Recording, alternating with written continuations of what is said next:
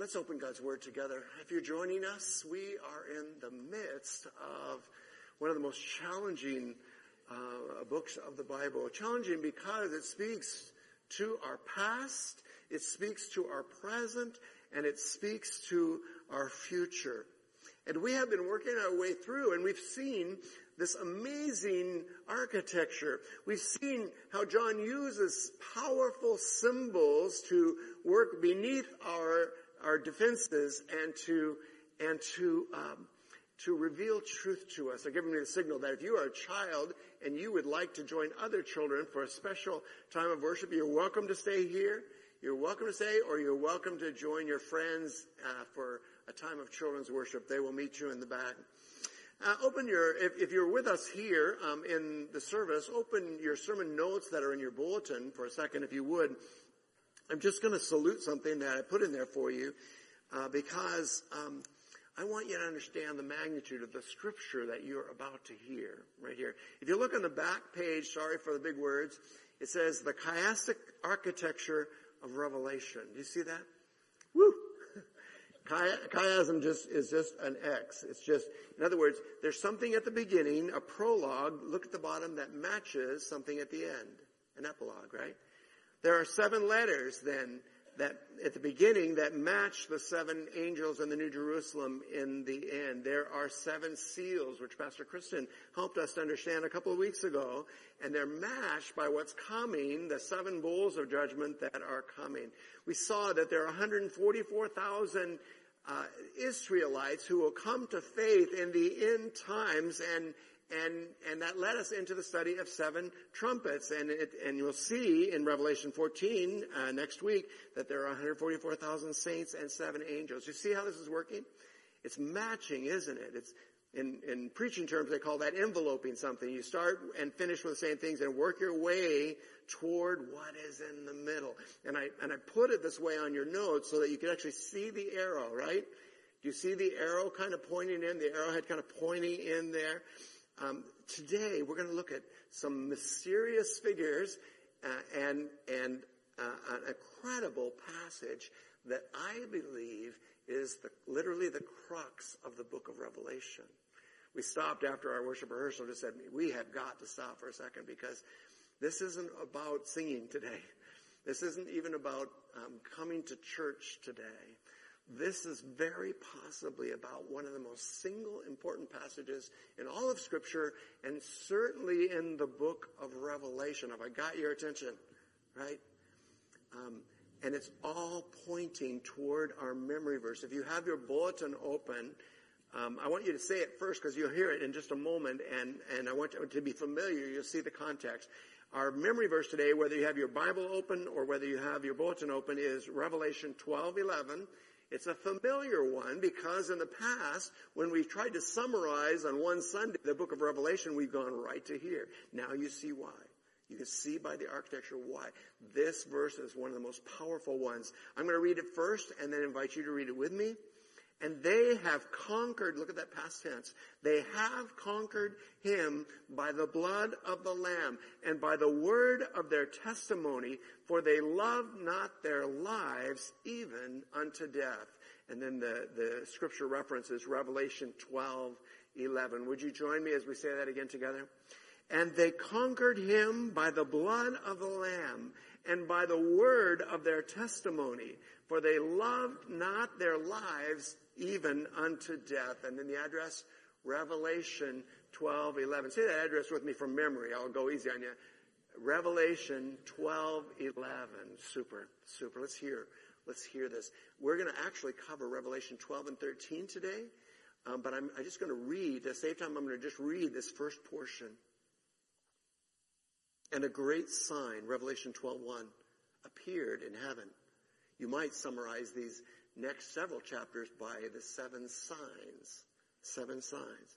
A great sign appeared in heaven, a woman clothed with the sun, with the moon under her feet, and on her head a crown of 12 stars. The imagery is just flying by here. She was pregnant and was crying out in birth pains and the agony of giving birth. And another sign I have in my Bible a little two right there. Another sign appeared in heaven. Behold, a great red dragon with seven heads, sound familiar? Ten horns, and on his heads seven diadems. His tail swept down a third of the stars of heaven and cast them to the earth. And the dragon stood before the woman who was about to give birth so that she, that, so that when she bore her child, he might devour it. Wow, this is gruesome. She gave birth to a male child, one who is to rule all the nations with a rod of iron. But her child was caught up to God and to his throne. And the woman fled into the wilderness where she was, uh, where she has a place prepared by God in which she is to be nourished for 1,260 days, 42 months, three and a half years. Verse 7, now war arose in heaven. Michael and his angels fighting against the dragon, and the dragon and his angels fought back. But he was defeated. The dragon was defeated. And there was no longer any place for them in heaven. And the great dragon was thrown down, that ancient serpent. So we're finding out who this dragon is, right? That ancient serpent who is called the devil and Satan, the deceiver of the whole world, he was thrown down to the earth and his angels were thrown down with him. And I heard a loud voice in heaven saying, now the salvation and the power and the kingdom of our God and the authority of his Christ have come. For the accuser of our brothers has been thrown down who accuses them day and night before our God. Join me, would you? And they have conquered him by the blood of the Lamb and by the word of their testimony, for they love not their lives even unto death. Thank you so much. Therefore rejoice, O heavens, and you who dwell in them, but woe, woe to you, O earth and sea. Note that. For the devil has come down to you in great wrath because he knows that his time is short. The very word of God. Oh, thank you, God. God, we know that we are touching holy things. We thank you that you have given us forgiveness. We don't have to fear, God, um, what you have entrusted to us now. But God, these are challenging passages. We need you. Go before us, would you? Help us, each of us, exactly what we need. Help us to understand exactly what we need for the next step of discipleship that you are asking of us. And I pray, God, that the words of my mouth and the meditations of all of our hearts would be acceptable in your sight, O Lord, my rock and my redeemer. Amen. Wow.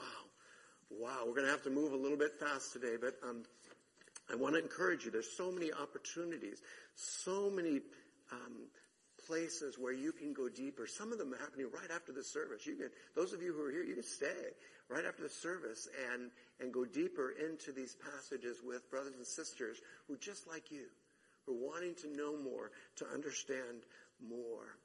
But as we look at this crucial passage, I just want to remind you uh, that that we are um, we're touching both holy things, but also things that are intentionally cloaked, right?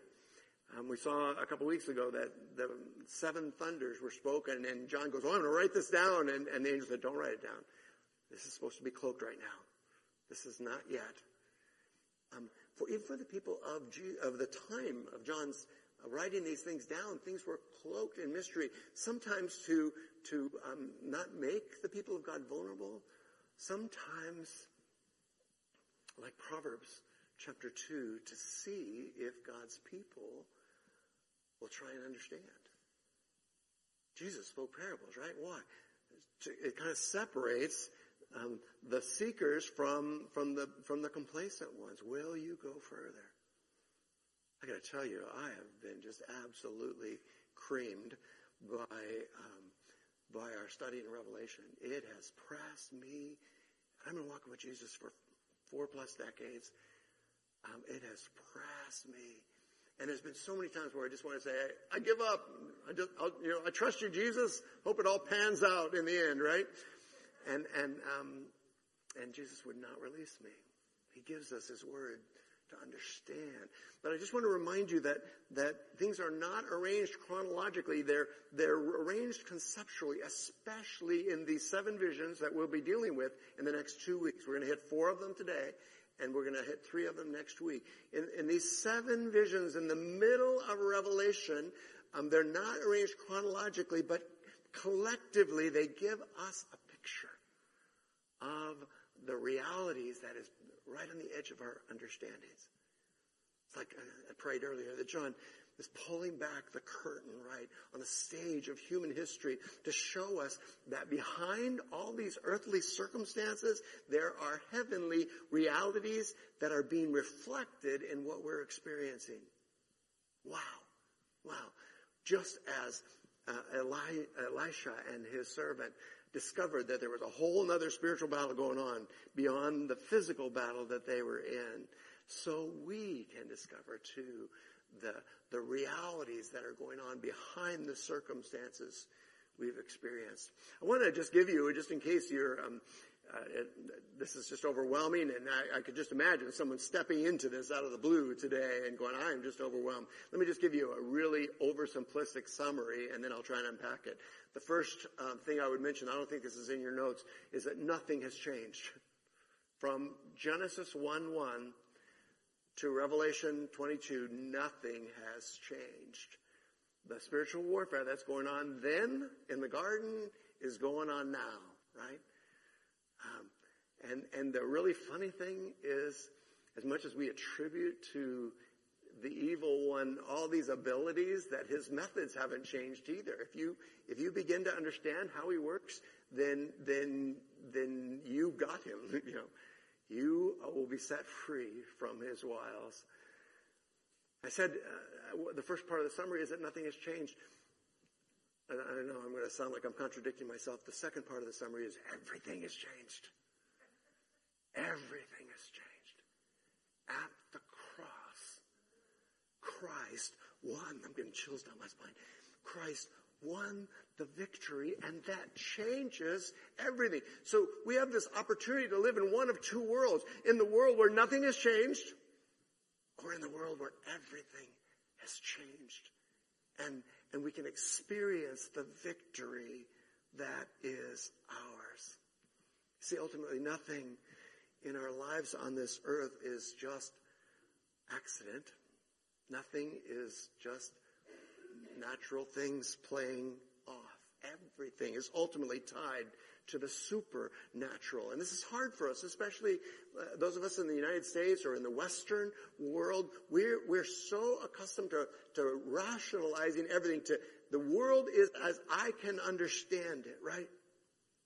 But here's the reality. All of our struggles with sin, all of our marital struggles, all of our worries, all of our fears, all of our frustrations and our temptations, everything is ultimately tied to this cosmic spiritual battle that we're talking about today. Everything is caught up in this battle between Christ and Satan. And when we tap into that, we start to grasp what's going on around us as well. Another simple way of saying, remember, oversimplification, nothing has changed. Everything has changed. Oversimplification, there's stuff going on behind the scenes. Right? And uh, nasty stuff. Beautiful stuff. So let's, let's try and unpack it today. Let's look today at five important elements from the first four visions in Revelations 12 and 13, right? Um, this was going by so fast as we read it that, that it's easy to get overwhelmed. But let me, let me just pick out some of the, some of the elements, some of the characters that are, that are revealed to us here in this boom, boom, boom, vision after vision. Who's the first one? This woman, right? This woman about to give birth. Um, who is she? Who is she? Right? Now our, our quick, our quick temptation is to jump to this, right? Who would you say? If I just asked you a Sunday school question, who's this woman about to give birth? You say Mary, wouldn't you, right? And, and you're not wrong. Mary was a part of this story. Uh, uh, many of us who have studied with Shane on uh, the study of Revelation, he does a pretty cute thing about putting a dragon in the um, in the Christmas creche, you know. And so there's Jesus, there's there's Mary and Joseph, and the wise men, and a red dragon, right? Um, but I want to I want to just take you one step beyond that and to say, yes, it is Mary, but much more important, it's, it's, it's all the people of God. This battle didn't start when Mary was about to give birth. Satan didn't all of a sudden say, oh, I better do something. He was fighting from day one. He was fighting from day one. So uh, uh, this woman is clothed with the sun and the moon under her feet. That's a direct allusion. Remember last week? 400 uh, verses in Revelation, 500 allusions to other scriptures.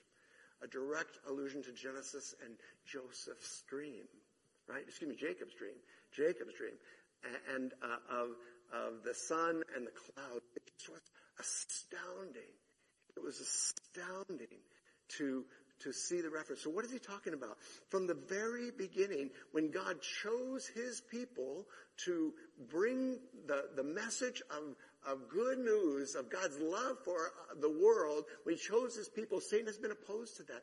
And several times, I can't go into this, but several times it got down to one person that, that, that the evil one using human beings would murder every single one of the descendants of Abraham. It got down to one person.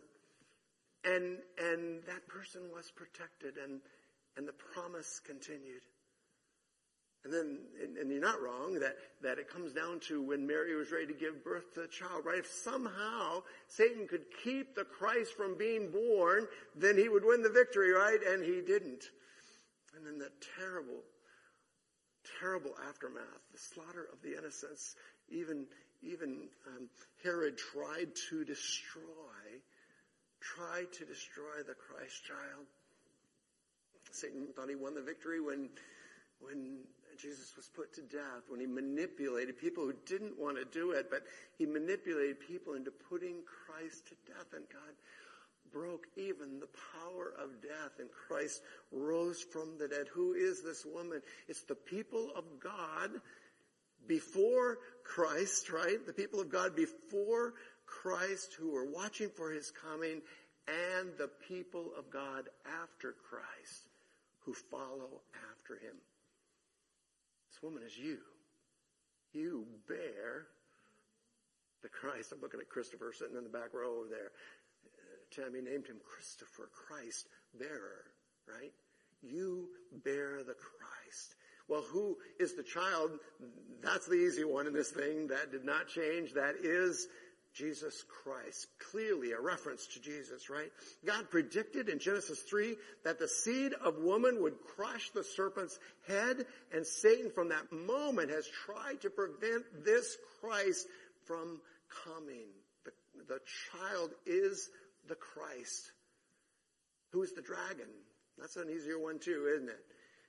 The dragon, this great red dragon, it actually explains it right in this scripture, is that ancient serpent, Genesis 3, the devil, literally the one who accuses the people of God day and night before the throne, right?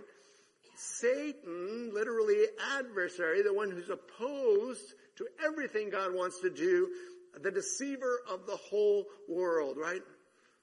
The one who who's trying to, since he has no power over us unless we give it, the one who's trying to deceive us so that we will freely, oh my goodness, does this not ring true? That we will freely sacrifice something we already have, right? That is already ours, that we would choose to give it up. He is the deceiver. Well, two new characters join us now in our story. Now we've slid into 13, the part I have not read yet um, John talks about this vision of a beast. Remember that term from Daniel, right? Everyone who does not recognize that God is sovereign over the world is like a beast who eats grass and is covered with the dew of the night, right? This beast rises from the sea. Let me just take a, a excursus here for just a second and say there's two beasts going to come. One's from the sea, which Revelation itself says is all the nations. all the other nations, right? And Christ is going to have victory over all the other nations, but um, there there is going to come one from all the other nations who is even as as the dragon represented Satan who wanted to be God, now comes this beast from all the nations who wants to be the Messiah. And, and, instead of actually being the Christ, we call him in other passages in Revelation the Antichrist, right? Now I just want to stop and say for a second that there have been many Antichrists. There have been many. Anyone who's opposed to the things of God is in a sense an Antichrist. But it appears that in the very end, the very end, for a brief period of time, there will arise someone on the global scale that, that will be totally opposed to the things of God. There is going to be this figure that comes from the world now that is totally opposed to the things of God. So we got, so far, we've got an anti-God, the dragon, right? And we've got an anti-Christ. We're starting to see something happening here, right? In this middle section, these, these seven visions. Is this person a physical person? Is this person a particular empire or an evil spirit beyond all empires? Yes. All of the above. All of the above. And the really crazy thing, God permits, I'm saying that powerfully, permits this beast to curse his name. God permits this beast to crush. This does not make sense in my um, God's watching out for me uh, theology here, right? To crush his people. God permits this beast to control the nations. That's, that's what makes me think this is going to be something very visible. Just like the return of Christ is visible, there's going to be something very visible when all the nations are surrendering to this anti-Christ, right? I want to go back for a second. This permits in, in, in Revelation 13, 5 through 8. There are many more instances surrounding this, but this gives you just a little picture that I want to come back to in a little while. And the beast was given. The beast didn't take it. The beast didn't wrestle it. The beast was given a mouth uttering haughty and blasphemous words. And it, look at this, was allowed to exercise.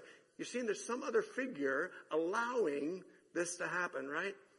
And it opened its mouth to utter blasphemies against God, blaspheming his name and his dwelling, that is, those who dwell in heaven, and it was allowed to make war. Later on, authority was given it. Uh, even the beast has no power unless it's given that power. We're going to come back to that in a minute. So we have this this, this, for many of us, this is the first time we've heard of this person, this, this entity, this beast that comes out of the sea, out of the land, uh, out of the, the nations. And that would be hard enough, right? But there's another beast that comes. And in Revelation, when it talks about the land, it's talking about the people of God now, right? Land is such a powerful image in all of scripture. It is the symbol that that God has set apart a people for himself, and there is another beast that rises from the land. The scripture calls this the false prophet. Now the fact that it's called a prophet means that it's coming from the people of God, right? It's coming from the people of God. And when you look at what it does, it is just astounding. We're in Revelation 13. I saw another beast rising out of the earth. It had two horns like a lamb, right?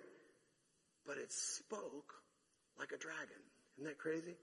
It exercises all the authority of the first beast in its presence and makes the earth and its inhabitants worship the first beast. In, in, you're starting to see this now, right? There is this false trinity, right?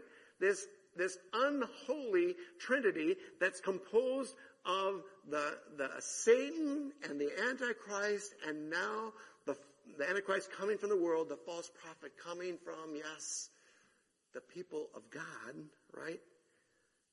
And, and together they're a cheap imitation of the living God, Father, Son, and Holy Spirit. Remember what I said just a moment ago? Satan has no power over you unless you fall for a cheap imitation. And beloved, um, most of the world in the end will fall for the cheap imitation. Don't you do it. Don't you do it. I'm sorry, I just laughed right there. Um, someone who shall remain nameless um, uh, has put me onto a cheap imitation of Dr. Pepper. Okay? Now, Dr. Pepper, let me rhapsodize for a second about Dr. Pepper. On the eighth day, no, I wouldn't do that. Okay? Um, it's not the same. It is not the same. Dr. K is not Dr. Pepper. Okay? I mean, it's, funny to think about that, right? But we fall for that cheap imitation, right? Decaf coffee is not coffee. Okay, I'm sorry to break that to you, right? Don't fall for the cheap imitations because, because he has no power to make you serve him, but he will sucker you into it by the cheap imitation. And once he suckers you into it, you know what he does? He massacres all who refuse him. Oh, first three and a half years of what the Bible understands as the tribulation is this beautiful thing. You, I call this a tribulation. This is pretty cool. Everything's going smoothly. Everybody's saying peace, peace, peace, peace, peace, right? And he's sucking us in, and then boom, and and the particular agent of that massacre is this false prophet. Those who don't worship the first beast will be slain by the second. There's always a price to pay for believers who do not worship the idols of this world. I hope I have disabused you of this already, but if I haven't, the scripture never says that you will not suffer. In fact, it says the opposite. That if you genuinely follow the Father, the Son, and the Holy Spirit, you will suffer. You may be required to give up your your resources, your reputation, your very life. Your very life. Not only massacres all those who refuse him, but you remember when we looked at the 144,000? God put his mark on them.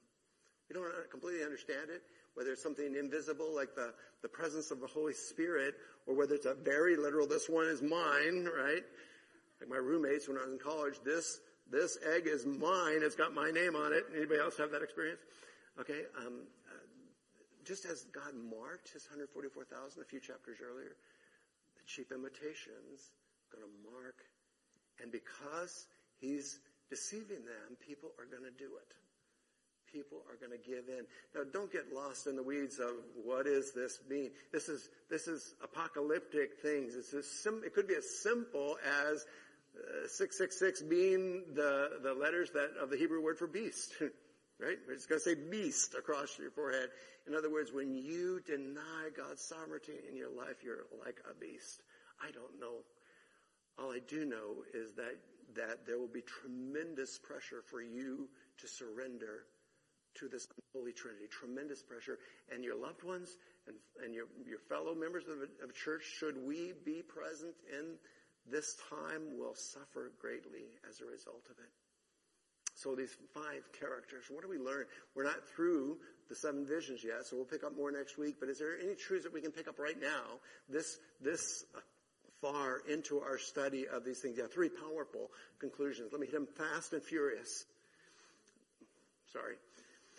Satan is not sovereign. Satan is not sovereign. He works through people, individuals, but also governments that function as divine authority instead of under divine authority. Are you following me? He works through people and governments that function as divine authority, that want to be like God instead of under divine authority. What does that mean? I'm just going to take one shot right here and move on. If we surrender God as authority over our nation, if we, and, and that is the tremendous pressure we're under right now. If we surrender God as our authority of a nation, God cannot bless this nation, right? He cannot bless it. Blessed is the nation, help me, whose God is the Lord, right? So, um, so if we surrender and, and try and take that divine authority in any of a thousand ways that we're trying to do that right now, instead of living under God's word, living under his divine authority, then Satan will have uh, won that, that skirmish. But, but as we saw, God is the one who even gives him permission to do this. God is sovereign. Satan is not. Secondly, one of Satan's strategies, there are many, and we've talked about many of them before, but one of them that's so visible here is to deceive through imitation. We saw the imitation trinity, right? This imitation trinity. Satan's strategy is to deceive through imitation. But look at the second one through. Now I'm thinking especially of the beast that rose up from the land, the beast that came out of the people of God. This, Satan also, his strategy is to use a false friend, one who looked like a lamb, but spoke like a dragon. 13, 1 and 2, right? Looked like a lamb and spoke like a dragon. Satan deceives through teachers who look like friends yet speak like enemies. Check everything I say against God's word, right? Help me. Help me understand. Check everything you hear. Students in, in your classrooms, when someone says something and they just speak to it and you trust this person because this is one of your favorite teachers, check what they say, not what they look like, right? Not how they treat you. Um, for the first three and a half years, he treated them like friends, and then everything turned. Right? Beware of false friends, But most of all, worship team, come on up if you would. Most of all, understand that Satan has been conquered by Christ, the Savior, right? And I want you to anchor yourself in that. It's already happened. I know you know the illustrations for for like 30 years after World War II, there was a Japanese soldier on an island still fighting the war, right? Not believing that the battle had already been won. We're still fighting skirmishes even though Christ has won the decisive victory. Again, in the Civil War, it took weeks for, for the battles to stop because it took a long time for people to fully understand that the war was over. The war has been won by Christ. But don't miss the back half of this.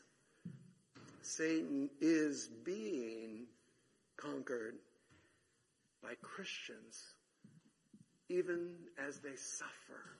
And maybe, especially, do not misunderstand me. Don't go looking for suffering. Suffering will find you, right? If you're faithful, suffering will find you. But understand that there is a victory being won in your suffering. We've said it countless times. God does not waste suffering. There's a victory being won. Finally, how did they do this? How did they do this? They overcame the evil one by the blood of the Lamb. I love this. So beautiful, right? He's making that direct illustration. I just went off camera, I realized. And, and uh, in the Exodus, they painted the blood of the Lamb over the doorposts. Now, now, did it have anything to do with the people inside the door, right? Did it have anything to do with their worthiness? You know, it, no. No, it was the blood of the Lamb. And, and your victory in Christ is not won by some good behavior or something. It's won by what Jesus did. Today we're going to celebrate that. Today we don't put, don't do this in your neighborhood. It'll, the neighbors will go crazy. Don't put blood over your doorposts. Blood over your heart. Your obedience and coming to the table of the Lord, you're saying, mm-hmm. this is my Savior. My trust is not in my strength. My strength is his weakness, right? My trust is in the blood of the Lamb. But they also overcame him by the word of their testimony. When you speak what God has done, Satan falls like lightning from the sky. Remember when the disciples came back from their missionary journey? Jesus says, I saw Satan falling from heaven, right? Um, you overcome him by the word of your testimony. And as hard as this is for Americans to hear, that we did not love this life so much as to shrink from death. I kid you not. One day, one day, either in your workplace or in the public arena, you're going to have to choose. You're going to have to choose uh, in what is your salvation. On the very night that Jesus was betrayed, he invited them to choose. He said, This is my body given for you. Do this in remembrance of me. Right? And Paul would later say, whenever you do this, you proclaim Christ's life, his death, his resurrection until he comes. Jesus said, I want you to choose me. Choose me. After supper, he took the cup. He said, This cup is the new covenant in my blood poured out for many for the forgiveness of sins. Choose the blood. Choose the blood.